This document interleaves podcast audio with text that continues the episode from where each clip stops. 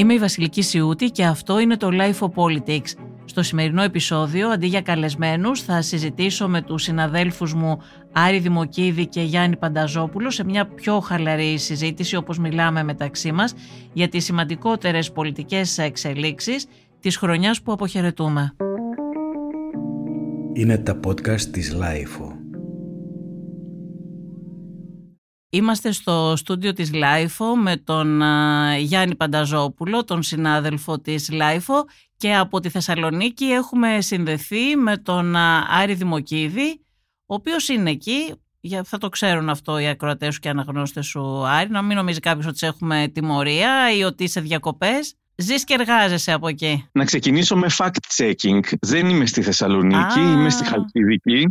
Ζω μόνιμα στη Χαλκιδική, εκτός από κάποιες πολύ μικρές περιόδους που χρειάζεται να πάω στη Θεσσαλονίκη και ναι, οπότε από την Χαλκιδική με, με ακούτε σήμερα. Ωραία, πολύ καλά κάνεις και μας διορθώνεις, γιατί θέλουμε να είμαστε ακριβείς με τα γεγονότα. Εγώ νόμιζα ότι ήταν ανάποδα. Νόμιζα ότι ζούσες στη Θεσσαλονίκη και πολλές φορές όταν μιλάμε, νομίζω ότι είσαι στη Θεσσαλονίκη. Νόμιζα ότι ζούσες στη Θεσσαλονίκη και πήγαινες για weekend, ας πούμε, στην Χαλκιδική. Όχι, όχι, όχι. όχι. Ο Άρης ε, είχε εφαρμόσει την τηλεεργασία ως ψηφιακός νομάς πολύ πριν τη Αυτή εφευρεθεί. Τι κάνεις Άρη; Καλά, καλά. Εσείς ανυπομονώ να σχολιάσουμε όλη την ε, πολιτική χρονιά. Θα κάνουμε μια ανασκόπηση που δεν θα είναι ανασκόπηση. Εμένα δεν μου αρέσουν οι ανασκοπήσεις. Αλλά θα μιλήσουμε για τα σημαντικότερα πολιτικά γεγονότα να δούμε ποιες είναι και οι δικές σας οι απόψεις, να δούμε τι έχουμε πει και τι δεν έχουμε πει. Καταρχάς, τι έχει φωτιστεί και τι δεν έχει φωτιστεί. αλλεπάλληλων εκλογικών αναμετρήσεων. Και νομίζω ότι ήταν χρονιά που οι εκλογές δεν δε μας έλειψαν. Και ε, ε, πολυπυκνών πολιτικών εξελίξεων. Πάρα πολύ, ναι. Ας ξεκινήσουμε από σένα. Εσύ ποιο θεωρείς ότι ήταν το μεγάλο πολιτικό γεγονός της χρονιάς; Κοίταξε, πολιτικό γεγονός της χρονιάς σίγουρα ήταν το αποτέλεσμα αυτών των εκλογών που έχουμε αυτήν την κυριαρχία της Νέας Δημοκρατίας και του Κυριάκου Μητσοτάκη και την αξιωματική αντιπολίτευση σε τόσο χαμηλά ποσοστά. Βασικά αυτό είναι. Εγώ δεν είμαι από αυτούς που θεωρούν ότι αυτή την πολιτική κυριαρχία την έχει πετύχει μόνος στο Κυριάκος Μητσοτάκης χάρη στις ικανότητές του κτλ. Θεωρώ ότι είναι η αντιπολίτευση και η αξιωματική αντιπολίτευση αυτή που απέτυχε. Και υπάρχει αυτό το αποτέλεσμα ε, βάσει του οποίου κυριαρχεί πολιτικά ο Κυριάκος ε, Μητσοτάκης. Οπότε αυτό το ότι σε αυτές τις εκλογές που γίνανε, τις τελευταίες εθνικές εκλογές, καταψηφίστηκε η αξιωματική αντιπολίτευση και όχι το κυβερνών κόμμα, εντάξει, θα μπορούσε να βγει δεύτερη θητεία. Έχουν υπάρξει και άλλοι που έχουν κερδίσει δεύτερη θητεία. Αλλά να καταψηφιστεί η αξιωματική αντιπολίτευση με αυτήν την ένταση και την έκταση, με αυτά τα χαμηλά ποσοστά, να κάνει τέτοιο ρεκόρ, ε, νομίζω ότι ήταν ένα πολύ έτσι σπάνιο πολιτικό γεγονός. Εγώ θα συμφωνήσω ότι ήταν το πολιτικό γεγονός, εντάξει, αν μιλάμε για τεράστια ήττα, σίγουρα, αλλά θεωρώ ότι δεν είναι μόνο ένας που καταψηφίζεται γιατί να θυμηθούμε και εδώ θα ήθελα να ακούσω και την αποψή γιατί έχει πολύ ενδιαφέρον ότι η κυβέρνηση είχε πολλά, δηλαδή δύο μήνες πριν τις εκλογές είχαμε τα τέμπη και είδαμε ότι αυτό δεν την έξισε καθόλου ως εκλογικό ποσοστό. Για μένα γιατί; πάντως αν λέγαμε ποιο είναι το γεγονός της χρονιάς, όχι πολιτικό αλλά έχει και πολιτικές προεκτάσεις, το κακό γεγονός της χρονιάς, αλλά ως πολύ σημαντικό θα σου έλεγα τα τέμπη. Τα τέμπη ήταν μια, ένα σοκαριστικό γεγονός, ένα πραγματικά έγκλημα, οπωσδήποτε με πολιτικές προεκτάσεις. Είναι απαράδεκτο να υπάρχουν αυτές οι συνθήκες. Δεν ήταν δηλαδή απλώς ένα ανθρώπινο λάθος, γιατί αυτός ο άνθρωπος που αποδείχθηκε ότι ήταν εντελώς ακατάλληλος για τη θέση αυτή, τοποθετήθηκε από κάποιους αυτή τη θέση και υπήρχε ναι. ένα πλαίσιο το οποίο επέτρεψε σε αυτόν τον τόσο κατάλληλο άνθρωπο να βρίσκεται σε αυτή τη θέση. Επίσης υπήρχε η σύμβαση της τηλεδιοίκησης, η διαβόητη πλέον, η οποία θα έπρεπε η τηλεδιοίκηση να υπάρχει εδώ και πόσα χρόνια και δεν υπήρχε. Έδειξε πόσο πίσω είναι ακόμα το ελληνικό κράτος, πόσο μη εξυγχρονισμένο είναι. Παρότι περνάνε, η προηγούμενη κυβέρνηση μας έλεγε ότι έφυγε το μνημόνιο και τώρα μπορούμε να κάνουμε πράγματα. Αυτή η κυβέρνηση λέει ότι εξυγχρονίζει και μιλάει για πολύ δύναμο εξυγχρονισμό ο Πρωθυπουργός και στον ΟΣΕ είδαμε πόσο εξυγχρονισμένος ήταν ε, αυτή την περίοδο. Υπήρχε και η ιδιωτικοποίηση του ΟΣΕ με τις συνθήκες που βγήκανε ξανά και στη δημοσιότητα, είχαν φωτιστεί, γιατί γίνεται και κριτική στους δημοσιογράφους, πολλές φορές και άδικη. Ότι α, δεν τα λέγατε, δεν τα γράφατε. Όχι, όλα είχαν γραφτεί και για τη σύμβαση αυτή είχαν γραφτεί πάρα πολλά ρεπορτάζ και για την εξαγορά του ΟΣΕ, πώς έγινε, είχαν γραφτεί πάρα πολλά ρεπορτάζ. Άσχετα αν κάποιοι δεν τα προσέχουν, δεν δίνουν σημασία και τα θυμούνται μετά όταν συμβαίνουν τέτοια γεγονότα.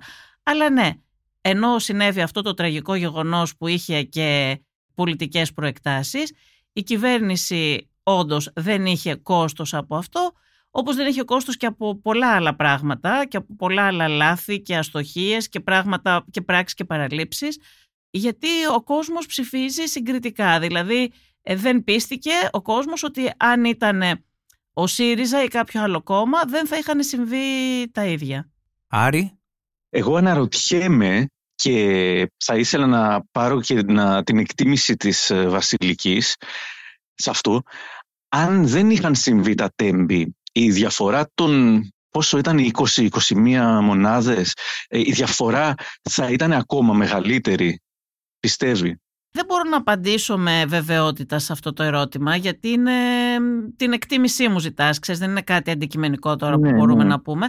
Νομίζω ναι, ότι, μεταξύ μας. Ναι, η εκτίμησή μου είναι τώρα που σκέφτομαι το ερώτημα την ώρα που μου το κάνεις. Νομίζω ότι δεν θα ήταν ε, μεγαλύτερη διαφορά. Δηλαδή ότι ο κόσμος ψήφισε με αυτό το κριτήριο. Δηλαδή το θέμα της σταθερότητας που έπαιξε ο Κυριάκος Μητσοτάκης, δούλεψε στον κόσμο. Δηλαδή ο κόσμος, και το είπα αυτό, είδες ότι το είπαν κάπως και στην αυτοκριτική τους και τα στελέχη του ΣΥΡΙΖΑ, ότι ε, υποτιμήσαμε ότι ο κόσμος ήθελε αυτή τη σταθερότητα για την οποία μίλαγε ο Κυριάκος Μητσοτάκης και τους έδωσε ναι. την εντύπωση ότι η Νέα Δημοκρατία μπορούσε να την ε, προσφέρει τέλος πάντων, να την παρέχει. Ναι και είναι φοβερό ότι παρότι τουλάχιστον τους μήνες που οδήγησαν στις εκλογές δεν υπήρχε καθόλου σταθερότητα και αντίθετα το κράτος φαινόταν ότι είναι διαλυμένο εγώ σκέφτομαι ότι μπορεί και η διαφορά να αυξήθηκε λόγω των τεμπών λίγο με την σκέψη ότι okay, όλη η Ελλάδα είναι ένα ατύχημα που πρόκειται να συμβεί ανά πάσα στιγμή.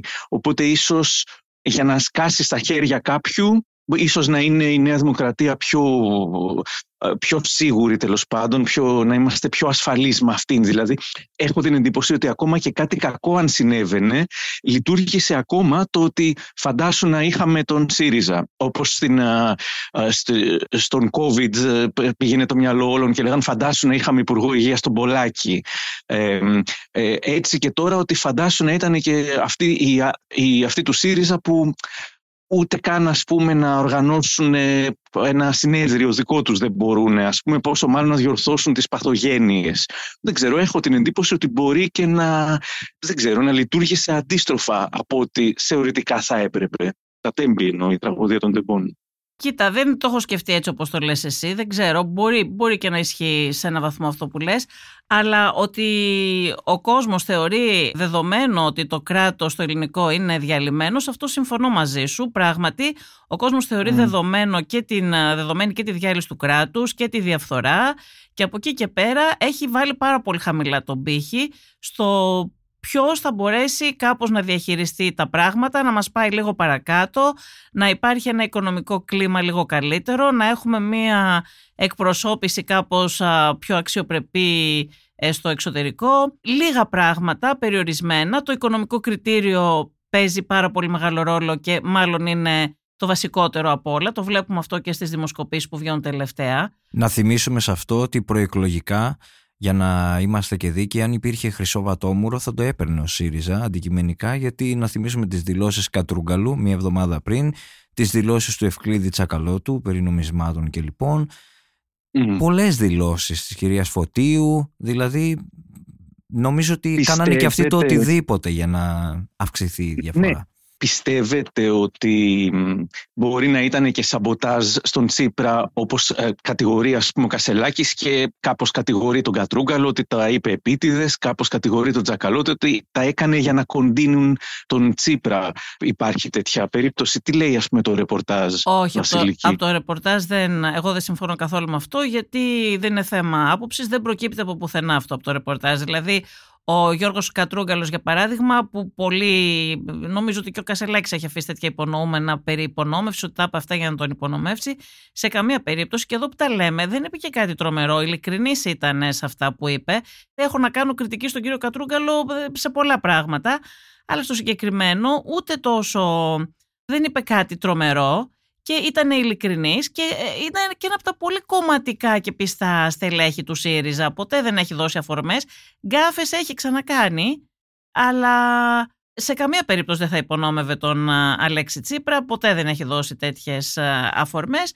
Και ο Γιώτο Τσακαλώτο.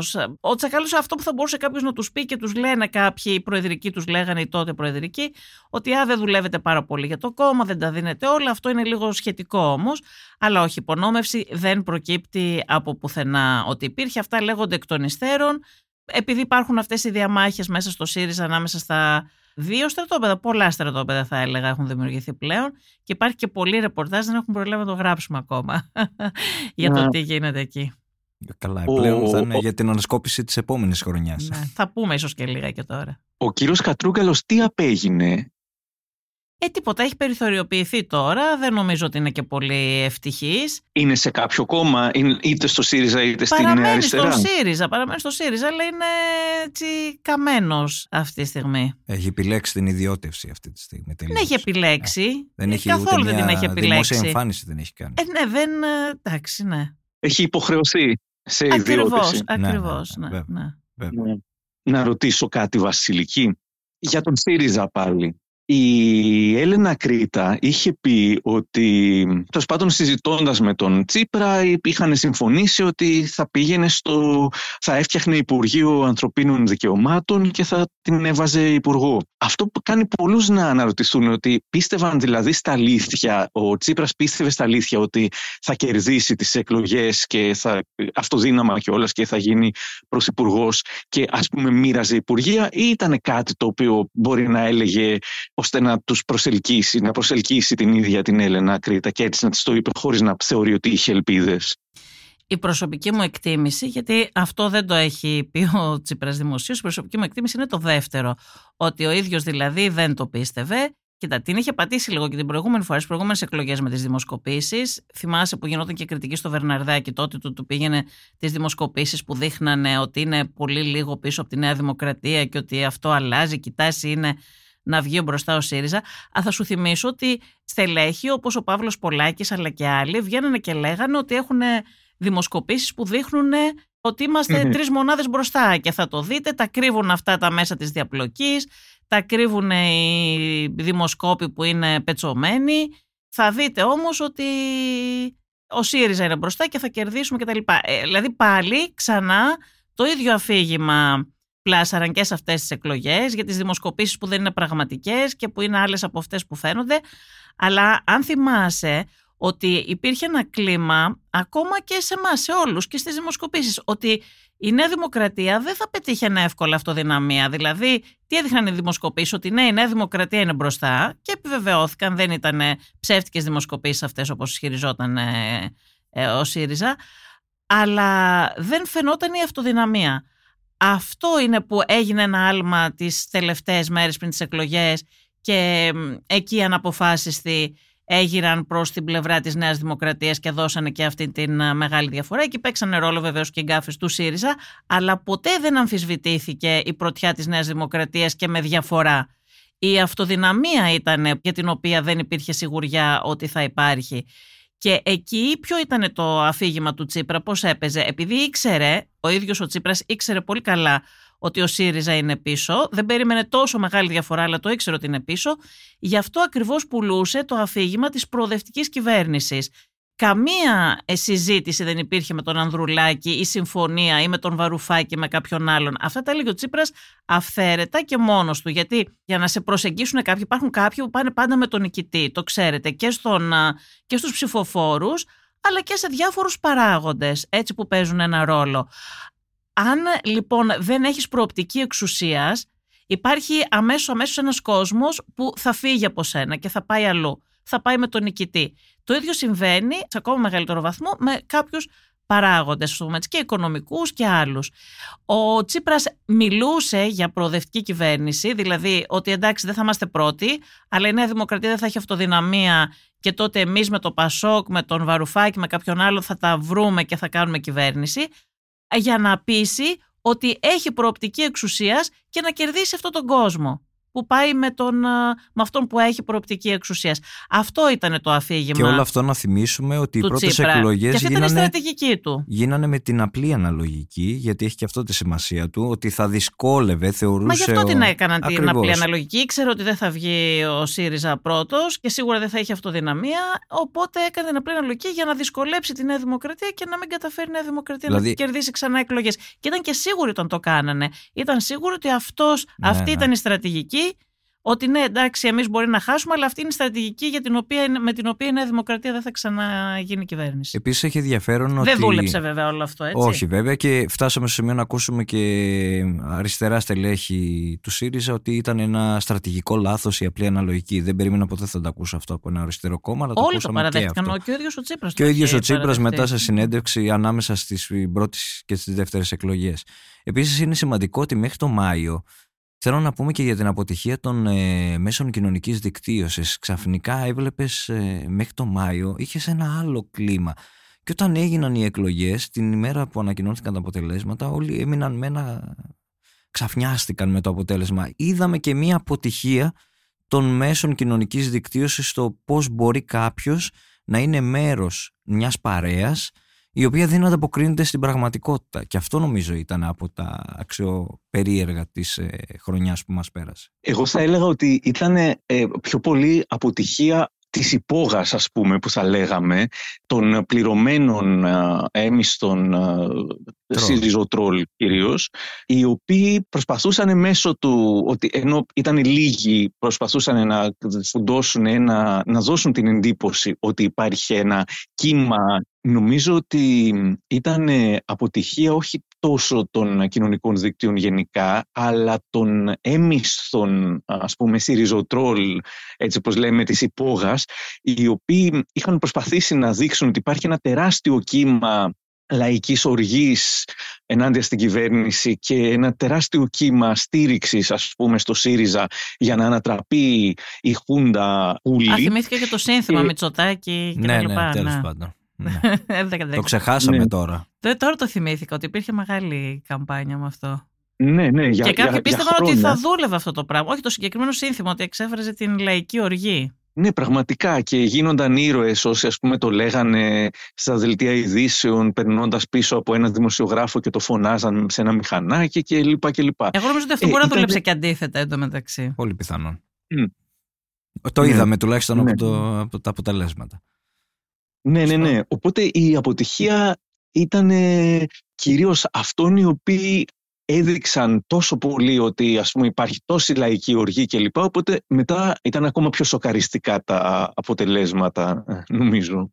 Απλά τα social media και ειδικά για παράδειγμα το Twitter δεν έχει σχέση με την ε, κοινωνία. Είναι ένα πολιτικό καφενείο αν θέλεις στο οποίο αυτοί που συμμετέχουν δεν είναι συνήθως έτσι, πολύ λίγοι είναι απλός κανονικός κόσμος, πάρα πολλοί λογαριασμοί είναι ανώνυμα account τα οποία είναι στρατή, είναι στρατή. Δηλαδή όταν έχεις ξέρω εγώ 100 μετακλητούς, ας πούμε, ενός κόμματος, και δεν λέω του ΣΥΡΙΖΑ, μπορεί να είναι της Νέας Δημοκρατίας, μπορεί να είναι του ΠΑΣΟΚ, μπορεί να είναι οποιοδήποτε κόμματος. Όταν έχεις 100 μετακλητούς υπαλλήλους που έχουν από 10 λογαριασμούς ο καθένας, ε, είναι πάρα πολύ εύκολο να μπεις, να δημιουργήσεις ένα κλίμα και να δώσεις την εντύπωση ότι κάτι συμβαίνει, να τρεντάρει κάτι που θέλεις εσύ να αναδείξεις.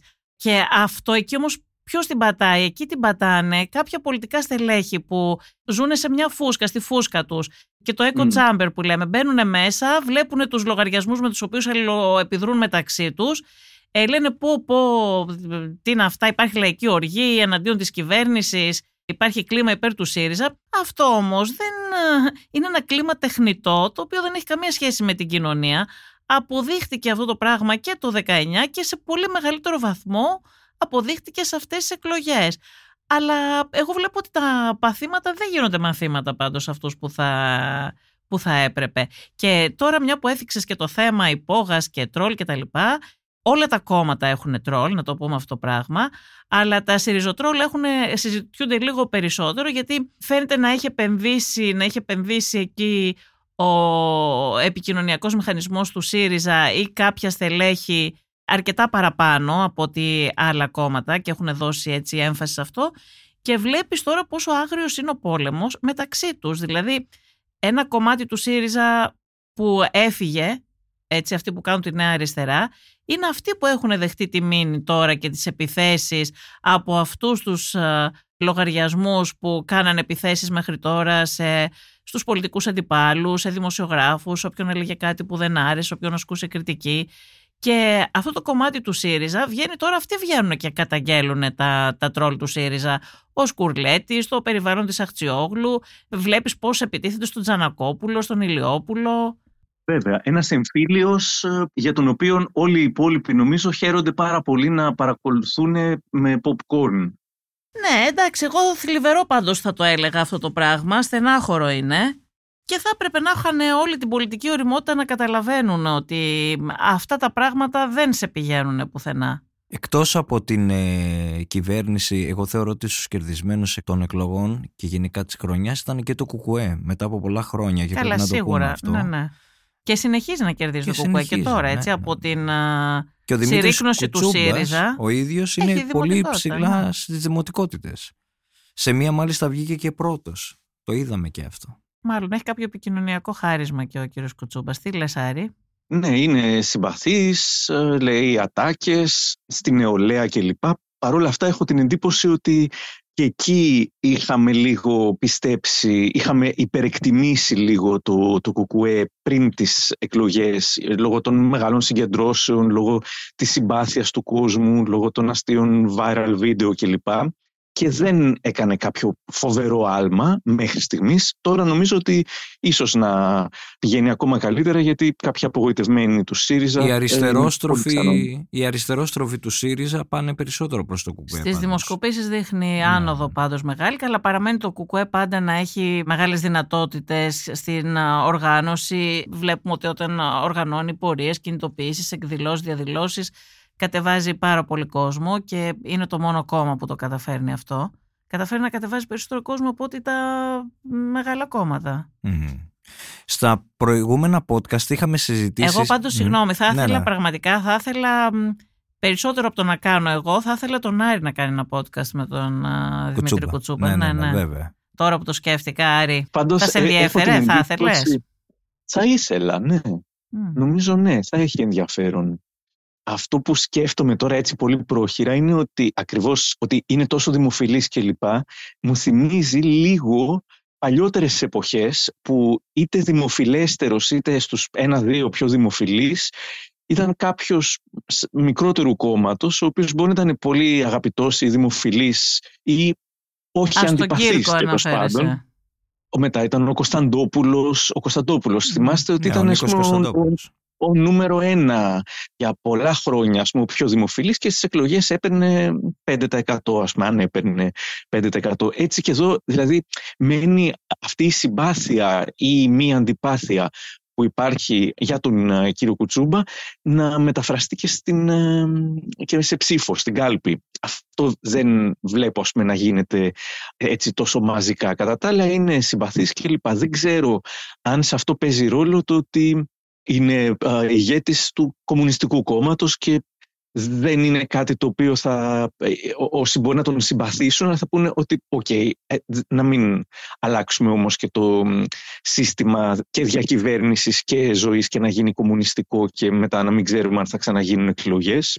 Καλά, εντάξει, κοίταξε. Το ΚΚΕ δεν βάζει ζήτημα τώρα κυβέρνησης. Δεν είναι αυτό που λέει Ναι, ο ναι. Κασελάκης που μας λέει κυβερνώσα αριστερά και ο Τσίπρας το έλεγε νομίζω τελευταία. Τέλος πάντων, Ναι, αυτό ναι, που ναι. λένε στο ΣΥΡΙΖΑ για κυβερνώσα. Όχι. μωρέ. Είναι Αριστερά. ψήφος, ε, ψήφος Θα- θα- θα αντίδρασης μπορούσε. ε, και διαμαρτυρίας περισσότερο. Ε, όχι, ψήφο... εντάξει, Ναι, δεν ναι, το λέει απλά έτσι το πιστεύω- ΚΚΕ, δεν μιλάει για ψηφοαντίδραση και διαμαρτυρίας. Έχει Εντάξει, τις αρχές του, κάντε τις το- θέσεις Απλά του.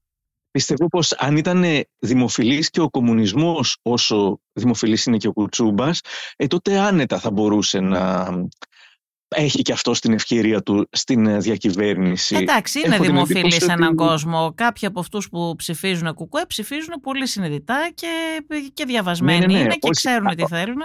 Ναι, αλλά λέω αν ήταν ακόμα κομμουνιστές. Τόσο δημοφιλής όσο ο Κουτσούμπας. Δηλαδή, αν το 40-50% λέγανε ναι. πού τοποθετείς, ας πούμε, και περισσότεροι λένε φιλελεύθερος, σοσιαλδημοκράτης, ε, σοσιαλιστής, αριστερός κλπ το κομμουνιστής είναι αρκετά χαμηλά. Αν ήταν πιο δημοφιλές, τότε θα μπορούσε να γίνει και πρωθυπουργός, πιστεύω.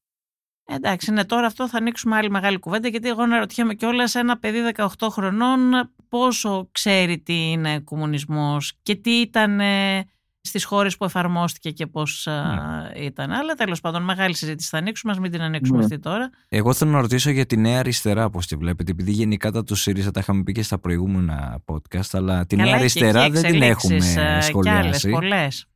Πώς τη βλέπετε τη νέα αριστερά; Αδύναμη από ό,τι φαίνεται και εκ του αποτελέσματος και από την απήχηση που έχει.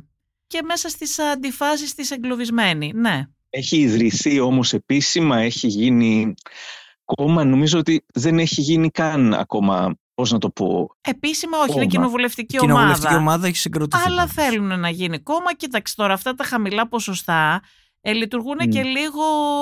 Δεν ενθαρρύνουν και κάποιους ε, στον ΣΥΡΙΖΑ. Παραμένουν ακόμα στελέχη που δεν είναι εκεί και που θα ήθελαν να πάνε στην αριστερά και δεν συμφωνούν με τον Κασελάκη. Είναι και αρκετοί που είναι επαγγελματικά στελέχη, έμισθα, τα οποία δεν είναι εύκολο να φύγουν γιατί ήταν χρόνια εργάζονταν στο κόμμα και τώρα δεν μπορούν να, να φύγουν, να πάνε στην νέα αριστερά, θα βρεθούν και άνεργοι κάποιοι.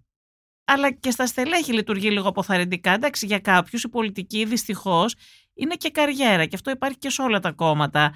Ε, και αυτοί που του βλέπουν την πολιτική ως καριέρα δεν πάνε και εύκολα σε κάποιον που βλέπουν ότι δεν έχει προοπτικές όχι μόνο εξουσίας αλλά δεν έχει και καλές πιθανότητες να μπει στη Βουλή και να τι θέλουν όλοι αυτοί να γίνουν ξανά βουλευτές. Εντάξει, πάντως, εγώ θεωρώ κατά τη γνώμη μου ότι υπήρχε μια βιασύνη στο να φύγουν από το κόμμα. Θεωρώ ότι θα μπορούσαν να είχαν μείνει μέχρι τις επερχόμενες ευρωεκλογές και να φύγουν μετά. Τώρα, όταν φεύγεις τόσο γρήγορα, τόσο σύντομα, ενώ έχεις αποδεχθεί τη διαδικασία όπως έγινε, φαίνεται σαν να κυνηγάς λίγο την καρέκλα. Και αυτό δεν είναι. Καλά, κάνανε πολλά λάθη. Γιατί πρώτα απ' όλα θυμόσαστε ότι υπήρχαν κάποιοι, μεταξύ των οποίων και ο Τεμπονέρας, που λέγανε πρώτα να κάνουμε συνέδριο, να μιλήσουμε για τις θέσεις μας και μετά να καταλήξουμε πού θέλουμε να πάει το κόμμα, να κάνουμε την αυτοκριτική μας και μετά να ψηφίσουμε για αρχηγό. Η Αχτσιόγλου, ο Χαρίτσης και αυτή η ομάδα ήταν μέσα σε αυτούς που λέγανε όχι, πρώτα αρχηγό και μετά να συζητήσουμε πολιτικά αυτή την κατάσταση, αυτό που πέρασε, έτσι, και αυτό ψηφίστηκε και αυτή η πρόταση πέρασε και αυτό έγινε, αυτό ευνόησε και ωφέλησε πάρα πολύ τον Κασελάκη. Πάνω σε αυτό στηρίχτηκε. Άργησε και να ανακοινώσει την υποψηφιότητά του ώστε να λειτουργήσει έκπληξη και να μην προλάβει ο κόσμος, δηλαδή να δούνε μόνο αυτή την επικοινωνιακή άνεση που έχει την αμεσότητα, να μην υπάρχει χρόνος να μιλήσουν για τις θέσεις και τις πολιτικές τις οποίες είχε πρόβλημα. Αυτό αξιοποίησε και τους κέρδισε και τους πήρε το κόμμα και εκείνοι άργησαν πάρα πολύ να καταλάβουν πόσο λάθος ήταν το να μην συζητήσουν πολιτικά. Αλλά ήταν δική τους απόφαση. Είναι μεγάλη αλήθεια. Δεν κατάλαβαν επίσης και με τον Αλέξη Τσίπρα ότι δεν είχαν καταλάβει ότι είχε τη στήριξη του Αλέξη Τσίπρα ο Κασελάκης. Οι Αχτσιόγλου και όλοι αυτοί νομίζανε ότι ο Τσίπρας παραμέρισε για να περάσουν αυτοί δεν είχαν καταλάβει ή περιμένανε και ελπίζανε ότι θα κρατούσε μια στάση ουδετερότητας. Όταν βγαίνανε τα δημοσιεύματα, γιατί να το πούμε αυτό το πράγμα, ε, που λέγανε ότι ε, η Αχτσιόγλου είχε στείλει SMS ε, στον Τζίπρα και του ζητούσε να παρετηθεί και ότι τον υπονόμευε και όλα αυτά, η Αχτσιόγλου ζήτησε στον Αλέξη Τσίπρα να βγει και να το διαψεύσει ότι δεν του είχε στείλει ποτέ αυτό το SMS και ο Τσίπρας δεν το έκανε επικαλούμενος στην ουδετερότητα. Μα δεν ουδετερότητα όταν αυτή η μεριά, αυτή η πλευρά έκανε, στήριξε την καμπάνια της σε μεγάλο βαθμό στο ότι να η Αχτσιόγλου ήταν αυτή που υπονόμευε τον Τζίπρα. Και αυτό το κατάλαβαν και το είδανε πάρα πολύ αργά. Όταν δηλαδή είδανε ότι ο ρόλος του Τσίπρα δεν ήταν τελικά τόσο ουδέτερος σε αυτή την υπόθεση, ήταν πάρα πολύ αργά για να γίνει και να πούν οτιδήποτε. Να σε ρωτήσω κάτι όμως. Αν το είχαν καταλάβει πολύ νωρίτερα, πιστεύεις θα άλλαζε κάτι; Αν μιλούσαν πιο ανοιχτά και πιο ειλικρινά, πιστεύω ότι μπορεί και να άλλαζε. Ναι. Δηλαδή, όλοι κρύβανε κάτω από το χαλί πράγματα που δεν ήθελαν να βγουν γιατί νόμιζαν ότι δεν πρέπει να τα πούνε. Επίσης, όλοι θέλανε να οικειοποιηθούν τον Τζίπρα. Κανένας δεν του έκανε κριτική, παρότι στο παρασκήνιο του κάνουν κριτική. Δηλαδή, όλοι λέγανε. Και ο Κασελέξ ακόμα έχει πει κάποια μισόλογα, και όχι μόνο μισόλογα. Αν θυμόσαστε, είχε πει στην παρουσίαση του βιβλίου που είχε γίνει ότι αν ο ΣΥΡΙΖΑ ήταν ένα κόμμα που λειτουργούσε μια χαρά, δεν θα γινόταν να έρθω εγώ και να πάρω το κόμμα. Δεν θα δεν θα ήμουν εδώ. Ναι, ότι αυτό δεν είναι υγιές και το παραδέχομαι. Το, το είπε, το παραδέχτηκε αυτό το πράγμα. Άρα αυτό δεν περιέχει και μια έμεση και ίσως όχι και τόσο έμεση κριτική ότι στο ΣΥΡΙΖΑ δεν πήγαιναν καλά τα πράγματα και ότι δεν δούλευε σωστά. Και η ομάδα της Αχτσιόγλου κάνει κριτική στον Τσίπρα αλλά δεν την κάνει δημόσια. Όλα αυτά λοιπόν ότι παίξανε όλοι με έναν τρόπο το παιχνίδι του Τσίπρα, ο οποίος δεν ήθελε να λογοδοτήσει, δεν ήθελε να κάνει αυτοκριτική, δεν ήθελε να πει τι δεν πήγε καλά. Ακόμα δεν έχει γίνει αυτοκριτική Φυσικά πάντως, δεν έχει και αυτό γίνει. είναι επίσης το πολύ Γιατί όλοι εντυπωσιακό. θέλανε να παρουσιάσουν ότι ο Τσίπρας στηρίζει αυτούς, έτσι, Ναι. με αποτέλεσμα να μην βγούνε να πούνε τα πράγματα με το όνομά τους και Και ήδη βλέπουμε και τον Στέφανο Κασελάκη να παίρνει αποστάσεις από την κυβερνητική θητεία του Τσίπρα. Δηλαδή μέχρι και ο ίδιος, παρόλο που είναι πολιτικό τέκνο του Αλέξη Τσίπρα, βλέπουμε ότι αρχίζει και παίρνει τις αποστάσεις. Βέβαια είναι αξιοπερίεργο ότι και οι δύο, οι δύο τάσεις, αυτό που λέμε ο παλιός και ο νέος ΣΥΡΙΖΑ, αν μπορούμε να το πούμε έτσι, δεν έχουν αφήγημα και δεν το έχουν βρει ακόμα μετά τις εκλογές. Δηλαδή έχει πει ο Κασελάκης διασπάστηκαν, ότι θέλω αλλά να κάνω την νοικοκυρεμένη Ελλάδα, Ε, ναι, όπως όλα- ήταν παλιά με τους νοικοκύριδες, τι λέει, κάτι τέτοια δεν πολλά λέει. πολλά τέτοια που δεν Αυτό είναι το περιμέναμε να αφήγημα, τα- η νοικοκυρεμένη Ελλάδα. η τοποθέτησή του στο σύνδεσμο ελληνοβιομηχάνων. Πολλά πράγματα που δεν περιμέναμε να τα ακούσουμε, αλλά Μα δεν αφήγημα είχε δεν, καμία έχει σχέση βρεθεί. ο Κασελάκης με την αριστερά. Τώρα προσπαθεί να μάθει λίγο πώς έναν κάποιο αριστερό λόγο που α, πέρα από, κάποια, από κάποιες φράσεις τώρα που του βάζουν και στις ομιλίες του θέλω πω λογικό να μιλήσει το Σέβα όπως μίλησε αφού αυτή είναι η ιδεολογία του, αυτές είναι οι απόψεις του μα, και αυτά που λέει για την άλλη Ελλάδα την οικοκυρεμένη αυτές ήταν οι απόψεις του πάντα. Πάντως επανέρχομαι λίγο από την απάντηση που μου έδωσες. Είπες ότι θα μπορούσαν να είχαν γίνει διαφορετικά τα πράγματα, δηλαδή να είχε κερδίσει η Αξιόγλου αν το είχε καταλάβει νωρίτερα κλπ. Αλλά εγώ δεν βλέπω πώς θα μπορούσε να γίνει αυτό, γιατί αν πήγαινε κόντρα στον α, Τσίπρα και έλεγε αυτός είναι βαλτός του Τσίπρα κλπ, ε, τότε είναι που θα έχανε. Δηλαδή ο κόσμος που ψήφισε ήταν κυρίως κόσμος του Τσίπρα. Εμένα πάντως η σκέψη μου είναι ότι ακόμα η Αχτσιόγλου και να ξεσκέπαζε τον α, Κασελάκη από νωρίς ότι δεν ταιριάζει, δεν είναι ριζοσπαστική αριστερά κλπ.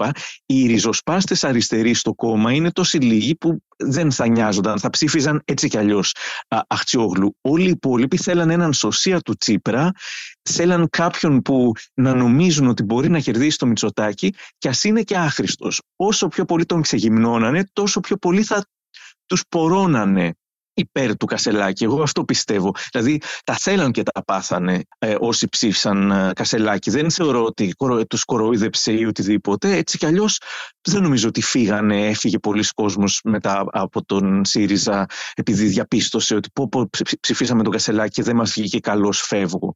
Τα θέλαν και τα πάθανε. Και τα εδώ πέρα με αυτό που λες φαίνονται και οι ευθύνες αυτού του κομματιού του ΣΥΡΙΖΑ που του πιο αριστερού ας πούμε που έφυγε ε, της Αχτσιόγλου, του Τζανακόπουλου, του Ηλιόπουλου, του Σκουρλέτη, του Τσακαλώτου και των α, κάποιων μεγαλύτερων στελεχών του Βούτσι και άλλων.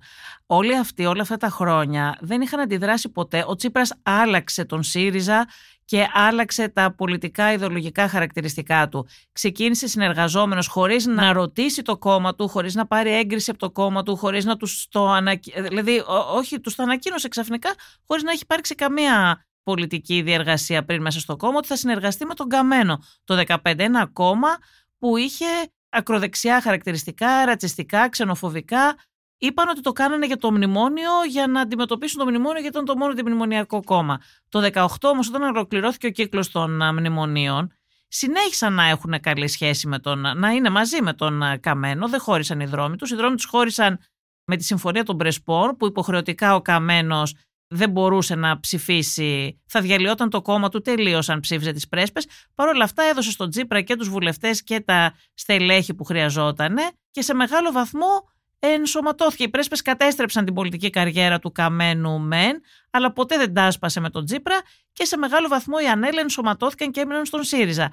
Να θυμίσουμε ότι η κυβέρνηση ΣΥΡΙΖΑ ΝΕΛ είχαν υπουργούς άτομα όπως τον ηθοποιό τον Χαϊκάλη, ο οποίος ήταν αρμόδιος για την κοινωνική ασφάλεια. Στη θέση που είναι σήμερα ο καθηγητής ο κύριος Τσακλόγλου, η κυβέρνηση ΣΥΡΙΖΑ ΝΕΛ είχε τον κύριο Χαϊκάλη. Ποτέ δεν είχαν αντιδράσει αυτή η αριστερή πτέρυγα, η ψυχή του ΣΥΡΙΖΑ όπως τους λέμε, για αυτά τα άτομα που δεν είχαν καμία σχέση με την αριστερά, ούτε όχι μόνο με την αριστερά τέλος πάντων, δεν κάνανε ποτέ κριτική για το πώς βρέθηκαν να είναι στην κυβέρνηση της αριστεράς, πρώτη φορά αριστερά που λέγανε με τέτοια πρόσωπα, με τον Παπαγγελόπουλο. Είχαν δεχτεί την κυρία Παπακώστα, η οποία έλεγε τους πρόσφυγες και τους μετανάστες κατσαρίδες, αν θυμάσαι. Δεν αντίδρασαν ποτέ. Έφερνε την Παπακώστα στην uh, κυβέρνηση και δεν αντιδρούσε κανένας. Αλλά αυτό δεν έγινε μόνο τότε και τώρα. Έφερε στο κόμμα τον uh, κύριο Αντώναρο, ο κύριος Αντώναρος δεν βγήκε ποτέ να πει ότι εγώ άλλαξα, δεν είμαι πλέον σε αυτό το πολιτικό χώρο, έχω γίνει αριστερός. Και ήταν και κυβερνητικός εκπρόσωπος. Ήταν κυβερνητικός δηλαδή, εκπρόσωπος της κυβέρνησης Νέας Δημοκρατίας και τον φέρνει στον ΣΥΡΙΖΑ χωρίς να αντιδράσει κανείς. Πού ήταν όλοι αυτοί, πού ήταν ο κύριος Τσακαλώτος, πού ήταν ο κύριος Κουρλέτης, πού ήταν ο κύριος Τζανακόπουλος, ο κύριος Ηλιόπουλος; Κανένας από αυτούς δεν είπε, Ωπ, τι είναι αυτός. Θέλω αποφέρνοντα όλα αυτά τα πρόσωπα και μιλώντας και σε ένα άλλο κόσμο, περιορίζοντας την πολιτική του στο κάτω Μητσοτάκης απλώς και τίποτα άλλο αριστερό δεν ε, λεγότανε. Μόνο να φύγει ο Μητσοτάκης και συνεργαζόμαστε ακόμα και με ανθρώπους της Νέας Δημοκρατίας που δεν τους αξιοποιεί η Νέα Δημοκρατία και έχουν μείνει αναξιοποιητοί στο περιθώριο έτσι, τα περιθωριακά άτομα ναι. που υπήρχαν εκεί. Είναι αυτοί που δεν κατάλαβαν ότι η κυβέρνηση σάρωσε όλο το κέντρο, γιατί να θυμίσουμε ότι κέρδισε ναι, μόνο με 41, αλλά έχεις και τρία ακροδεξιά κόμματα μέσα στη Βουλή. Όταν ο Τσίπρας έφερνε όλους αυτούς και δεν αντιδρούσε κανείς, όταν άλλαζε το κόμμα, όταν άλλαζε και η βάση του κόμματος, έτσι, και δεν αντιδρούσαν, ε, μετά είναι αναμενόμενο ότι θα έχεις μια τέτοια βάση που όπως πολύ σωστά είπε ο Άρης, δεν τους πολύ ενδιέφερε κιόλας να ψηφίσουν κάποιον ο οποίος ε, είναι ριζοσπαστική αριστερά. Δεν τους ένοιαζε αυτό το πράγμα. Δεν και όχι ο Άρης. Άρα, πού ήταν όλοι αυτοί να μιλήσουν και να αντιδράσουν πριν; Πάντως η επιλογή του Στέφανου Κασελάκη αναμφίβολα ήταν μια κίνηση απελπισίας. Δηλαδή, στο ΣΥΡΙΖΑ ψάχναν έναν αντιμιτσοτάκι με τη λογική να είναι ο άνθρωπος που θα μπορεί να κοντράρει. Κανένας από αυτούς, ό,τι και να λέμε τώρα της Νέας Αριστεράς, δεν φαινόταν να είχε το προφίλ που μπορούσε να κερδίσει αυτή τη στιγμή τον Κυριάκο Μητσοτάκη και θεώρησαν ότι στο πρόσωπό του. Βέβαια, τώρα που έχουμε χρόνο, πολιτικό χρόνο που έχει διανύσει ο κύριος Κασελάκης, βλέπουμε ότι δεν έχει τα αποτελέσματα που ίσως θα περίμεναν και η ομάδα του κυρίου Τσίπρα. Φαίνεται από τις δημοσκοπήσεις μέχρι στιγμής ότι θέσεις, δεν έχει. Δεν έχει θέση ο κύριος Κασελάκης. Ο κόσμος δεν είναι και τόσο. Δηλαδή, ο κόσμος θέλει να ακούσει και προτάσεις και θέσεις. Εγώ άκουσα και τις ομιλίες, ακόμα και αν δείτε και του, του Πασόκ, για παράδειγμα, να συγκρίνεται. Και δεν το λέω αυτό. Η κυβέρνηση λέει συγκεκριμένα πράγματα, έχει συγκεκριμένες πολιτικές. Μπορεί να διαφωνείς μαζί της με τα πολιτικά χαρακτηριστικά, αλλά είναι πολύ συγκεκριμένες προτάσεις και ξέρεις και πού το πάει και τι θέλει. Συμφωνείς ή δεν συμφωνείς η ομιλία του κυρίου Φάμελου, που όλοι λένε και ότι είναι και καλός και αξιοπρεπής κτλ. Αν δείτε, ήταν γενικόλογα πράγματα, διαπιστώσεις που κάνουμε όλοι, άδικος προϋπολογισμός, μεγάλο το πρόβλημα της ακρίβειας, δεν τα βγάζουν πέρα οι Έλληνες. Ωραία, χαίρομαι πολύ. Οκ, το ξέρουμε αυτό. Δεν υπάρχει Έλληνας να μην το ξέρει πόσο μεγάλο πρόβλημα είναι η ακρίβεια, πόσο μεγάλη αδικία υπάρχει στον κόσμο και στην Ελλάδα ιδιαιτέρως, ε, πόσοι πλούσιοι γίνονται πλουσιότεροι και φτωχοί φτωχότεροι. Ωραία υπάρχει πρόταση. Γι' αυτό δεν υπάρχει. Δεν υπήρχαν προτάσεις. Υπήρχαν κάποια αιτήματα, τύπου συνδικαλιστικά αιτήματα, δηλαδή θέλουμε αυξήσεις να πάει ο μισθός τόσο, θέλουμε αυτό. Αυτά είναι πράγματα που ο Έλληνας καταλαβαίνει, ο πολίτης που ακούει, ο καθένας μπορεί να πει, να κάνει αυτές τις διαπιστώσεις και να πει πόσο θα ήθελα να έχω να, να, ο μέσος μισθός να είναι, ξέρω εγώ, 1500 ευρώ. Το λέμε και εμείς εδώ πέρα. Πόσο θέλουμε να, πέσουν, να πέσει ο πληθωρισμός. Ωραία. Ευχές, διαπιστώσεις και αιτήματα, χωρίς συγκεκριμένες προτάσεις και πολιτικές πώς θα γίνουν αυτά. Όσο λοιπόν δεν ακούνε προτάσεις συγκεκριμένες οι πολίτες, γιατί να εμπιστευτούν ένα κόμμα; Και το Πασόκ που βλέπετε ότι λίγο λίγο τσιμπάει, δεν είναι τόσο σαφής η διαφορετική πρόταση που έχει, φαίνεται ότι είναι πιο δουλεμένες οι προτάσεις τους και είναι και λίγο πιο συγκεκριμένες σε, σε κάποιους τομείς. Σίγουρα. Βέβαια το Πασόκ λειτουργεί νομίζω και λίγο με τη λογική του όριμου φρούτου έτσι τουλάχιστον έχει φανεί μέχρι στιγμής. Δεν ξέρω με τη νέα χρονιά πώς θα είναι τα πράγματα και πώς θα διαμορφωθούν μετά το νέο πολιτικό περιβάλλον που έχουμε δει με... Πάντως μοιάζει ότι ακόμα το Πασόκ δεν τραβάει όσο ο Ανδρουλάκης, δεν τραβάει όσο θα περίμενε κανείς να τραβήξει. Με τον, με τον ΣΥΡΙΖΑ να έχει πέσει σε μονοψήφια ποσοστά ας πούμε, πάλι θα περίμενε κάποιος να εκτιναχθεί το Πασόκ. Αλλά δεν μέχρι στιγμής. Είναι Όχι ότι δεν μπορεί να γίνει στο μέλλον. Ναι. Ε, αλλά ναι, δεν. ε, Δηλαδή, ο Ανδρουλάκης τον κοροϊδεύουν συχνά ότι τον ακούς και κοιμάσαι, ότι είναι πολύ βαρετός, ότι δεν εμπνέει και όλα αυτά. Φοβάμαι μήπως είναι αυτό που δεν αφήνει το Πασόκ, ας πούμε, να... Εντάξει, πέρασε δεύτερο κόμμα, αλλά δεν το αφήνει να πάει και πολύ πολύ ψηλότερα. Πάντως σημείωσε φέτος μια για μένα μεγάλη νίκη και δείχνει πως τα outsider πλέον έχουν αρχίσει και επικρατούν στην πολιτική και μιλάμε για το Δήμο της Αθήνας όπου ο Χάρης Μμ, Δούκας μπράβο. σημείωσε μια πολύ μεγάλη νίκη. Και αυτό ήταν ένα από τα Ε, γεγονότα της της χρονιάς. χρονιάς σημαντικά. Να το πούμε και αυτό. Δηλαδή, νομίζω το πιστώνουμε στον Νίκο Ανδρουλάκη γιατί ήταν προσωπική του επιλογή ο Χάρης Δούκας. Εγώ θα συμφωνήσω λίγο με αυτό που είπε ο Γιάννης, ότι όντως μοιάζει να επιλέγει την πολιτική του όριμου φρούτου. Δηλαδή, κάθεται και περιμένει να φθαρεί η κυβέρνηση Νέας Δημοκρατίας, βλέπει και τον ΣΥΡΙΖΑ τώρα που συρρυκνώνεται. Ωστόσο, έχει κάποιες καλές βάσεις, έχει κάποια στοιχεία ενώ προετοιμασίας, ενώ έχει κάποια στελέχη που είναι έμπειρα και μπορούν να του φτιάξουν έτσι ένα πρόγραμμα, όπως είναι ο Νίκος Χριστοδουλάκης και κάποια άλλα Βέβαια. στελέχη. Έχει δυνατά στελέχη. Ναι, Και ε, έχει κάνει και καλή ανανέωση, να το πούμε και αυτό. Γιατί έχει Ναι, βάλει πολλά ναι. νέα πρόσωπα. Ναι, και αρκετά στο του έχουν βγει. προσκήνιο. Βέβαια, βέβαια. Και αρκετά του έχουν βγει. Τα περισσότερα πρόσωπα του έχουν βγει. Από την άλλη, ναι, ε, ε, για το πόσο μεγάλη είναι η πτώση του ΣΥΡΙΖΑ και η συρρήκνωσή του, θα περίμενε κάποιος να κάνει το Πασόκ ένα μεγαλύτερο άλμα και δέχεται και μια κριτική για αυτό πράγματι. Τώρα, στο Δήμο της Αθήνας ήταν πραγματικά προσωπική επιλογή του Νίκου Ανδρουλάκη και είναι και φίλος του γιατί γράφονται, έχουν γραφτεί και κάποια πράγματα που είναι λίγο άσχετα ε, γιατί είχε βγει αν θυμόσαστε ο Γιώργος Παπανδρέου να πει πρώτος συγχαρητήρια και να τον παρουσιάσει ως δικό του άνθρωπο και είχε βγει εκεί ότι να δεν είναι άνθρωπος του Ανδρουλάκη και είναι του Παπανδρέου κτλ. Δεν ισχύει αυτό το πράγμα καθόλου. Είναι άνθρωπος του Νίκου Ανδρουλάκη, είναι φίλος του και ήταν- είναι προσωπική του επιλογή. Δεν είμαι πολύ σίγουρη ότι πίστευαν πολύ ε, στη νίκη του Χάρη Δούκα. Περισσότερο τον έβαλαν στην αρχή, τον επέλεξαν ως μια αξιοπρεπή παρουσία που μπορούσε να έχει το Πασόκ στο Μμμ. Δήμο της Αθήνας. Ο Χάρης ο Δούκας δέχτηκε την πρόκληση, του άρεσε και μπήκε με πολύ έτσι θέρμη στον α, αγώνα αυτό της διεκδίκησης του Δήμου και από εκεί και πέρα δούλεψε πάρα πολύ η ψήφος διαμαρτυρίας και απέναντι στον Μπακογιάννη και στην αλαζονεία και στον νεποτισμό και δυσαρεστημένοι ψηφοφόροι όλο αυτό το πράγμα και έγινε μια τέτοια συσπείρωση ψηφοφόρων. Αν είχε πάει βέβαια ο Ζαχαριάδης ε, στο ήταν- δεύτερο όχι, γύρο, σωστά, τα αλλά πράγματα ήταν- θα ήταν διαφορετικά. Όχι, αν ήταν ο Ζαχαριάδης στο δεύτερο γύρο, εγώ είχα γράψει ένα κομμάτι στη LiFO και είχα πει ότι αν περάσει στο δεύτερο γύρο Ναι, ναι, το θυμάμαι. Είχες πει ότι άμα φο- ο- αυτό που φοβάται ο Μπακογιάννης είναι μην περάσει ο Δούκας. Ακριβώς. Γιατί αν περνούσε ο Ζαχαριάδης, δεν θα μπορούσε να συσπυρώσει όλο αυτόν τον κόσμο στο πρόσωπό του. Θα υπήρχε και το αντισύριζα μέτωπο που θα αναζωοπυρωνότανε. Αλλά αν έβγαινε ο Δούκας, ο οποίος δεν έχει τέτοια θέματα, θα μπορούσε να είναι ένα πρόσωπο καινούριο, χωρίς κάτι να κουβαλάει κάτι αρνητικό. Α, Θα μπορούσε να συσπυρώσει εύκολα όλο αυτόν τον κόσμο στο πρόσωπό του.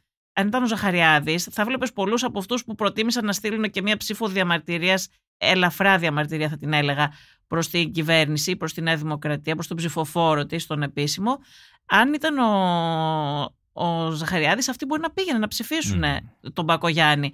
Αλλά γιατί είναι και αντισύριζα πολλοί από αυτούς. Αλλά όταν είναι ο Δούκας ο υποψήφιος, κάποιοι από αυτούς σου λέει εντάξει δεν πειράζει να βγει και ο υποψήφιος του Πασόκ, ας πάρει και ένα μάθημα η Νέα Δημοκρατία. Ε, Μεγάλη αποδοκιμασία, μια που έχουμε και τον Άρη, είναι και, έγινε και στη Θεσσαλονίκη με τον κύριο Ζέρβα. Και στη Θεσσαλονίκη, καθώς ε, υπήρχε η αίσθηση πάρα πολύ στη Θεσσαλονίκη, παρότι δεν ζω πια εκεί, αυτό, που- αυτό που μου μετέφεραν όλοι οι γνωστοί μου, ότι ο μ, κύριος Ζέρβας ήταν ο χειρότερος, ο πιο άχρηστος δήμαρχος ε, των τελευταίων δεκαετιών. Δεν αυτό τον ήταν το ήθελαν ούτε κλίμα. Ναι. ούτε οι νεοδημοκράτες. Με το ζόρι κάποιοι τον ψήφισαν γιατί ήταν η επιλογή του Κυριάκου κλπ. κλπ. Ε, ήταν αλλά λάθος οι ότι- επιλογές του Μητσοτάκη Βέβαια. στο Δήμο και της Θεσσαλονίκης και της Αθήνας, θα έλεγα εγώ. Ναι, απλά ήταν οι δήμαρχοι που ήταν ήδη, οπότε να αλλάξει έναν που είναι ήδη κλπ. ίσως έτσι να το σκέφτηκε, αλλά ήταν τελείως λάθος, γιατί και για τον uh, κύριο Μπακογιάννη, ας πούμε, ξέρω ότι υπήρχε οργή για την Πανεπιστημίου, για τα διάφορα, ξέρω εγώ. Ε, για τον Ζέρβα, ο Ζέρβας θεωρούνταν έτσι πάρα πολύ άχρηστος ακόμα και από δεξιούς, οπότε με την πρώτη ευκαιρία τον έδιωξαν. Πάντως, για να είμαστε δίκαιοι, εγώ θέλω να το πω. Ναι, η νίκη του κυρίου Δούκα ήταν τεράστια, αλλά εγώ προσωπικά δεν διέκρινα και μεγάλη αποδοκιμασία στο πρόσωπο του Κώστα Μπακογιάννη και το λέω γιατί θεωρώ ότι αν ο Νίκος Χαρδαλιάς δεν είχε κερδίσει από τον πρώτο γύρο ίσως τα αποτελέσματα ήταν επίσης διαφορετικά γιατί πάρα πολλοί κόσμος που είναι Νέα Δημοκρατία δεν πήγε να ψηφίσει στο δεύτερο γύρο. Παίζει και αυτό το ρόλο του. Επίσης πήρε 41% στον πρώτο γύρο. Δεν μπορείς να πεις ότι ήταν τόσο. Ε... Με αποχή μεγάλη όμως, έτσι. Εντάξει, ναι. Να πω Γιάννη ναι, όμως, ναι, ναι, ναι, φυσικά. Επειδή δεν είχε περάσει ο Χαρδαλιάς και δεν πήγανε, αυτό είναι και μια light αποδοκιμασία. Δηλαδή, ναι, σωστό και αυτό. Αν δεν είχε περάσει ο Χαρδαλιά, θα πήγαιναν και μπορεί να ψήφισαν και τον Πακογιάννη, αλλά θα πήγαιναν μόνο λόγω του Χαρδαλιά. Θα πήγαιναν και το Χαρδαλιά. Αυτό ναι. έχει να κάνει πάντως, επειδή το ξέρετε πολύ καλά, έχει να κάνει και με την κοινωνιτοποίηση που κάνει ένας κομματικός μηχανισμός. Να σας θυμίσω ότι στην περιφέρεια Πελοποννήσου έγινε πολύ μεγάλη κινητοποίηση για να βγει ο κύριος Πτωχός. Κάτι που Έχει δεν είδαμε. από τους Αμαρικού, ε, όχι γενικώς. Ναι, αλλά υπήρχε. Ε, ναι, ωραία, τώρα τι μας λες ότι οι Σαμαρικοί δεν κινητοποιήθηκαν στην Αθήνα. Όχι, ναι, θεωρώ ότι δεν κινητοποιήθηκε ο κομματικό μηχανισμός ναι, τόσο. Δεν είναι ο Σαμαράς που ελέγχει τον κομματικό μηχανισμό. Έχει κάποια στελέχη δικά του. Ο Σαμαράς ήθελε να βγει Ξέρουμε ναι. πολύ καλά ότι γενικά το κόμμα της Νέας Δημοκρατίας κινητοποιήθηκε για την νίκη του κ. Πτωχού. Αυτό είναι, το ξέρουμε Δεν είμαι πολύ σίγουρη. Γιατί, συγγνώμη, οι, οι άνθρωποι της Δώρα. Και τσάμπα ο κόπος κιόλας μετά τις ε, τελευταίες ε, οι άνθρωποι της Δώρα.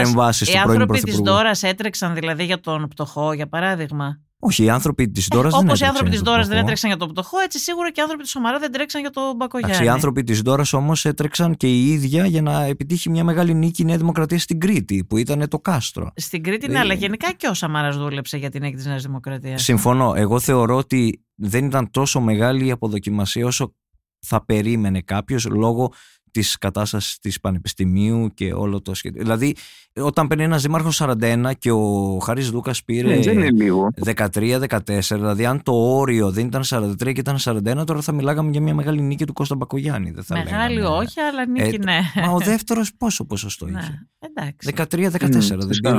Δηλαδή, αυτό εννοώ. Σίγουρα στο δεύτερο γύρο αλλάζουν οι συσχετισμοί και προφανέστατα επειδή ο Χαρισδούκα ήταν ένα νέο πρόσωπο που κάλυπτε πολύ και τα Συμπαθής, κριτήρια. που δεν είχε κάτι αρνητικό. Να... Λόγω της κλιματικής ναι. αλλαγής, των προβλημάτων των πόλεων. Αυτό τέριαζε πολύ το προφίλ του.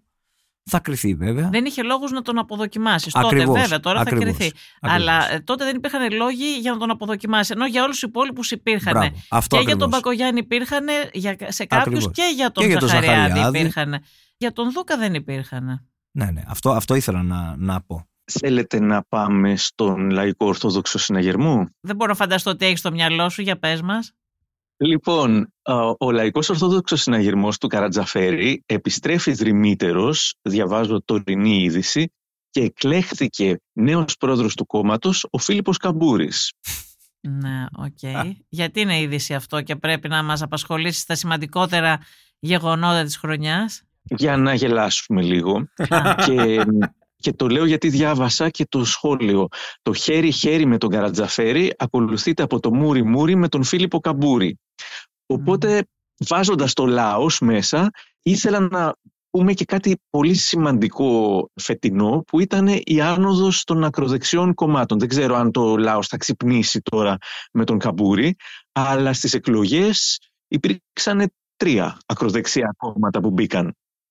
Πιστεύετε ότι επηρεάζουν σε κάτι, δηλαδή υπήρχε εκείνη τη στιγμή ο φόβος ότι πω πω δεν το πιστεύω, μπήκαν στη Βουλή αυτά και τώρα κουμάντο θα κάνουν όλοι οι ψεκασμένοι ακροδεξιοί, επηρεάζουν ή λίγο σαν να έχει ατονίσει η όποια υποστήριξη υπήρχε σε αυτά; Πρώτα απ' όλα, εγώ θέλω να πω ότι δεν ξέρω, δεν, δεν θα βάζα και τα τρία κόμματα στο ίδιο τσουβάλι. Για παράδειγμα, το κόμμα του κυρίου Νατσιού, την εκεί, τους έχω δει και εγώ σέβομαι αυτό το πράγμα, γιατί λένε διαρκώς ότι εμείς δεν είμαστε ακροδεξιοί, δεν είμαστε ακροδεξιοί. Ε, θα έλεγα ότι είναι ένα συντηρητικό κόμμα με χαρακτηριστικά θρησκευτικά, πώς να το πω κάπως, αλλά ένα πολύ συντηρητικό κόμμα. Είναι πιο κοντά στο πατρίς θρησκεία οικογένεια πάντως. Ναι, αλλά το πατρίς θρησκεία οικογένεια από μόνο του, επειδή ήταν ένα σύνθημα που το είχε η Χούντα, δεν σημαίνει ότι όποιος μιλάει για αυτά τα θέματα είναι απαραίτητα ακροδεξιός. Εγώ σέβομαι ότι οι ίδιοι δηλώνουν, αρνούνται να τοποθετηθούν ως ακροδεξιοί. Δεν θα τους τσουβάλιαζα με το κόμμα του Στίγκα και των οπαδών του Κασιδιάρη. Δεν θεωρώ και τον κύριο ε, Νατσιό, τον κύριο Νατσιό δεν τον θεωρώ ναι. ίδιο με τον Κασιδιάρη. Είναι ένα πολύ συντηρητικό κόμμα με σχέσεις με, τώρα δεν ξέρω, και είναι σχέσεις με την ε, εκκλησία, με οργανώσεις, με αυτά τι ακριβώς είναι, αλλά εντάξει, ναι, δεν θα τους έλεγα πάντως α, ακροδεξιούς. Τώρα, ακροδεξιοί και πολύ δεξιοί υπάρχουν και υπάρχει μια τάση τέτοια και στην Ευρώπη και στην χώρα μας υπάρχει. Αλλά για την ώρα εκπροσωπούνται μόνο από κάποιους περιθωριακούς, κάποιους γραφικούς, και το γεγονός ότι και στη Νέα Δημοκρατία υπάρχουν κάποια στελέχη που είχαν τέτοια χαρακτηριστικά, όπως ο κύριος Πλεύρης, ο κύριος Βορύδης, νομίζω ότι λειτουργεί σε ένα βαθμό σαν άχωμα και έγραψα και ένα σχόλιο και σε σχέση με τον κύριο Σαμαρά. Δεν είμαι πολύ σίγουρη ότι ο Σαμαράς με την κριτική που κάνει στην κυβέρνηση για τον γάμο των ομόφυλων ζευγαριών, για τα ελληνοτουρκικά και για, το, για τους μετανάστες τώρα, δεν είμαι σίγουρη ότι κάνει κακό στη Νέα Δημοκρατία. Δηλαδή σκέφτομαι και λίγο πιο καχύποπτα ναι, αν ισχύει, θέλεις. έχεις μεγάλο ότι, αυτό. Ναι, δηλαδή λέω κάνει κακό ή μήπως τη βοηθάει στο να κρατάει κάποιους ε, πιο σκληρούς δεξιούς μέσα στη Νέα Δημοκρατία και να μην πηγαίνουν στα άλλα κόμματα και όσο ο Σαμαράς είναι μέσα στη Νέα Δημοκρατία και στις εκλογές θα τους πει ψηφίστε στη Νέα Δημοκρατία, δεν βλέπω πού της κάνει ζημιά. Κάνει ζημιά στα θέματα, ας πούμε, αν, δηλαδή δεν, αν αργεί ο Μητσοτάκης να φέρει... Α, ναι. Αν αργεί να φέρει, πού αργεί να φέρει τον νόμο για τα ομόφυλα ζευγάρια επειδή φοβάται τις αντιδράσεις, φοβάται ότι δεν θα το ψηφίσουν οι δικοί του ή για οποιοδήποτε λόγο το κάνει, τότε κάνει κακό στο πιο κέντρο πρόσωπο της Νέας Δημοκρατίας αν φανεί ότι άγεται και φέρεται από το Βορύδι, από το Σαμαρά και από τον Πλεύρη. Προσυπογράφω. Συμφωνώ απόλυτα με τον Άρη. Και αυτό είναι μεγάλο λάθος της κυβέρνησης. Σκεφτείτε όμως τη μεγάλη εικόνα, γιατί ένας πολιτικός πρέπει να σκέφτεται τη μεγάλη εικόνα. Α ναι. πούμε τώρα ότι ο Μητσοτάκης υιοθετεί, που το ξέρουμε όλοι, ότι ο ίδιος έχει ένα πιο κεντρό πολιτικό προφίλ και φιλελεύθερο. Σκεφτείτε ότι ο Μητσοτάκης αρχίζει να κάνει μια πολύ φιλελεύθερη πολιτική στο μεταναστευτικό. Ήδη στα ελληνοτουρκικά κάποιοι, εγώ καραμαλικούς άκουσα που τον λέγανε σημητικό ότι κάνει την πολιτική του Σιμίτη και είναι και πολύ υιοθετεί και κανονικά την ατζέντα τη φιλελεύθερη στα θέματα ΛΟΑΤΚΙ κτλ. Θα έχει μεγάλες απώλειες από τα δεξιά του ή δεν θα έχει; Θα έχει. Θα μπορέσει να σταθεί; Πόσο, πόσο μεγάλες; Θα απελευθερω... προηγείται, με, προηγείται με 20%. Πόσο, προηγείται... πόσο μεγάλες ώστε να... Αυτό εννοώ. Τώρα, αυτή τη στιγμή που προσπαθεί. Ναι, αν τολμήσει, λέμε, και κάνει αυτό που λες εσύ. Ναι. Αν έχει όλη τη ναι. φιλελεύθερη, υιοθετήσει μια πιο φιλελεύθερη πολιτική σε όλα αυτά τα θέματα. Αυτό που φοβάται είναι ότι θα απελευθερωθεί ένα μεγάλο κομμάτι πιο συντηρητικό και θα σταματήσει ενδεχομένως να ψηφίζει η Νέα Δημοκρατία. Αυτό δεν ξέρω πόσο το μετράνε. Αν φύγουν όλοι δεξιοί, δεν ξέρω αν θα μπορέσουν να είναι. Εγώ δεν πιστεύω ότι ισχύει αυτό, γιατί προεκλογικά έτσι κι αλλιώς ο Κυριάκος Μητσοτάκης έχει πει εδώ και πολύ καιρό σε πάρα πολλές συνεντεύξεις και σε εμάς και σε άλλα μέσα ότι το γάμο των ομόφωνων ζευγαριών θα το ψηφίσει. Είχε πει ότι δεν είναι όριμες συνθήκες για την προηγούμενη τετραετία και ότι θα είναι σε αυτή την τετραετία. δεν μιλάω για το γάμο. Θεωρώ ότι αυτό το νομοσχέδιο ναι. πρέπει έτσι κι αλλιώς να έρθει, είναι θέμα ανθρωπίνων δικαιωμάτων, αλλά από εκεί και πέρα, εάν θεωρεί η κυβέρνηση ότι, ο Αντώνης Σαμαράς ή ο Μάκης Βορύδης που δήλωσε κιόλας, ε, εγώ το βρίσκω πολύ αστείο αυτή τη δήλωση ότι θα παραιτηθεί, είναι αδιανόητο να έχεις κερδίσει με 41%. Επίσης, ήδη ο κόσμος έχει μάθει ότι η Νέα Δημοκρατία επεξεργάζεται αυτό το νομοσχέδιο στις δημοσκοπήσεις. Δεν βλέπουμε ναι. να έχει καμιά απώλεια. Όχι, και, μα για το, δεν, εγώ δεν το λέω για το γάμο, γιατί για το γάμο το έχει δηλώσει ότι θα το φέρει. Έτσι. Λέω ότι γενικά, αν αλλάξει σε όλα αυτά τα θέματα, όχι μόνο για αυτά ναι, ναι. συγκεκριμένα, γενικά αρχίζει να υιοθετεί μια πιο φιλελεύθερη στάση σε όλα αυτά τα θέματα ενδεχομένως, Αν τα κάνει όλα μαζί, ναι. Ενδεχομένως να έχει απώλειες σημαντικές από τα δεξιά του. Γι' αυτό τώρα το κάνει έτσι με έναν πιο μετρημένο τρόπο. Και αυτό, κοιτάξτε, δείτε, ένας πολιτικός πρέπει να σκέφτεται πάντα και τις συνέπειες στο χώρο του. Δηλαδή, όλοι το λέμε ότι υπάρχει το υπόβαθρο αυτή τη στιγμή, όπως το βλέπουμε στην Ευρώπη, υπάρχει και στην Ελλάδα. Αλλά τι είπαμε, ότι όλοι αυτοί εκπροσωπούνται αυτή τη στιγμή από περιθωριακούς, από γραφικούς κτλ. Δεν είναι απίθανο να εμφανιστεί μια προσωπικότητα, ένας ε, με χαρακτηριστικά έτσι πιο, πώς να το πω, λαϊκίστικα, δημαγωγός, που να ασκεί και μια γοητεία στα πλήθη, κάτι που δεν συμβαίνει αυτή τη στιγμή και να είναι ένας πολύ δεξιός ή ακροδεξιός πολιτικός και να δεις να δημιουργείται ένα σχήμα που να μαζεύει όλο αυτόν τον κόσμο και μετά να έχεις άλλες εξελίξεις. Δηλαδή, ο καθένας θα πρέπει να σκέφτεται και αυτό το πράγμα, ότι τι μπορεί να γίνει με κάποιες κινήσεις. Πολλές φορές στην πολιτική κάποιες κινήσεις έχουν. Και θέλω να πω ότι η Νέα Δημοκρατία ότι κρατάει αυτή τη στιγμή ως ανάχωμα κάποιους να μην πάνε πιο δεξιά, δεν το λες αρνητικό. Το ζήτημα είναι ότι η Νέα Δημοκρατία αυτή τη στιγμή έχει παραπάνω από 150 βουλευτές στην κοινοβουλευτική της ομάδα και φαίνεται ότι αυτοί που θορυβούν περισσότερο είναι ο Αντώνης Σαμαράς και ο Μάκης Βορύδης. Για μένα μεγάλη ευθύνη έχουν και αυτοί που δεν έχουν πάρει θέση παρά μόνο η Ντόρα Μπακογιάννη, νομίζω, πήρε θέση ξεκάθαρη. Δηλαδή και αυτοί που θα το ψηφίσουν και πρέπει να βγουν μπροστά τις επόμενες μέρες και να πούν γιατί θα το ψηφίσουμε. Και να μην αφήνουν να καλύπτεται αυτό το κομμάτι μόνο από τις ε, παρεμβάσεις του πρώην Πρωθυπουργού ναι, και του Υπουργού Βλέπεις ότι αυτά που έχει πει ο Μητσοτάκης εδώ πέρα τα κάνει και δέχεται και την κριτική. Δηλαδή στα ελληνοτουρκικά για παράδειγμα βγήκε ο Σαμαράς και του είπε λάθος η συνάντηση με τον Ερντογάν. Φυσικά. Και υπάρχουν και κάποιοι που δεν θέλουν ε, αυτή την πολιτική. Ο κύριος Βαλινάκης που ήταν υφυπουργός του Καραμαλή την είπε πολιτική κατευνασμού. Έτσι, παρόλα αυτά τους άκουσε ο Μητσοτάκης. Δεν τους άκουσε και την έκανε τη συνάντηση. Ακριβώς. Και δέχεται και την κριτική που δέχεται από την ε, δεξιά πτέρυγα. Στο θέμα του γάμου του λένε να μην προχωρήσει το γάμο. Ο ίδιος έχει πει ότι θα τον προχωρήσει το γάμο. Και στο μεταναστευτικό τώρα ο Σαμαράς του ζήτησε να αποσύρει την τροπολογία. Δεν την αποσύρει την τροπολογία όμως και είδατε ότι βγήκε και το Πασόκ, ο παπάς από τον ΣΥΡΙΖΑ και του είπε μην κάνεις πίσω. Θετική τροπολογία, φέρ την βγαίνουν τα κόμματα της αριστεράς και τη στηρίζουν. Το 2024. Πιθανότατα πάντως θα πάει μετά τις ευρωεκλογές. Εγώ δεν μπορώ να καταλάβω ποιο θα είναι το κόστος. Οπότε τι θέλω να πω. Θέλω να πω ότι σε αυτή την περίπτωση όλοι αυτοί, εγώ δεν βλέπω να του κάνουν και ζημιά ο Σαμαρά πολιτική Ακριβώς. για την ώρα. Τώρα δεν ξέρω πώς θα είναι. Θέλω να πω ότι με το να βγαίνουν να τα λένε αυτά και να παραμένουν στο κόμμα, εκτονώνεται μια τέτοια δυσαρέσκεια που υπάρχει σε κάποιους ψηφοφόρους, οι οποίοι όμως μένουν στο τέλος στο, στο κόμμα. Δεν φεύγουν, έτσι. Το πόσοι θα φύγουν και αν θα φύγουν θα το δούμε βέβαια. Οι ευρωεκλογές ε, θα είναι ένα μήνυμα. Νομίζω περιμένουν κάποιες απώλειες. Θα υπάρξουν σίγουρα απώλειες κατά τη γνώμη μου. Θα είμαστε εδώ το 2024 να τα συζητήσουμε αναλυτικά. Να, τα ξανασυζητήσουμε τότε.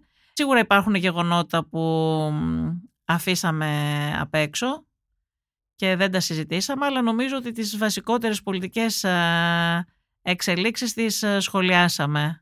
Εντάξει, ήταν γεμάτη, γεμάτη χρονιά. Ήταν γεμάτη ναι, χρονιά, είχε πάρα πολλά γεγονότα. Σίγουρα δεν προλαβαίνουμε σε ένα podcast μιας ώρας να τα συζητήσουμε όλα. Ο κατακαιρματισμός της ε, αριστεράς ε, έχει το ενδιαφέρον του. Βαρουφάκης, Ζωή, Κωνσταντοπούλου, ε, Χαρίτσης, Κασελάκης, Κουτσούμπας, όλοι αυτοί. Αλλά ναι, μοιάζει ότι ο κατακαιρματισμός τελικά βοηθάει το πρώτο κόμμα αυτή τη στιγμή, γιατί όλοι οι άλλοι μοιάζουν αδύναμοι και με μονοψήφια ποσοστά ως επιτοπλίστων.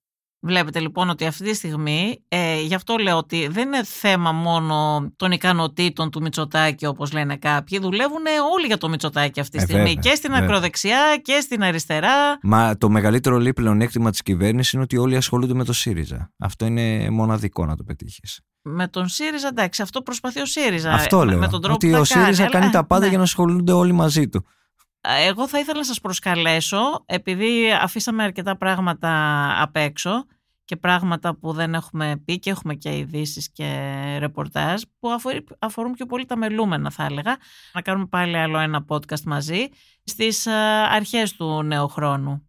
Φυσικά. Τέλεια. Τέλεια. Ανανεώνουμε το ραντεβού μας. Ωραία, σας ευχαριστώ πάρα πολύ. Άρη Δημοκίδη και Γιάννη Πανταζόπουλε. Γιάννη Πανταζόπουλε και Άρη Δημοκίδη που λένε και.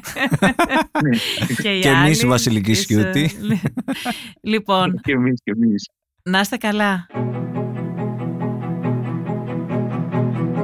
Ακούσατε τη Βασιλική Σιούτη και το Life of Politics. Μαζί μου σήμερα ήταν ο Γιάννης Πανταζόπουλος στο στούντιο στην Αθήνα και ο Άρης Δημοκίδης από τη Θεσσαλονίκη. Είναι τα podcast της Life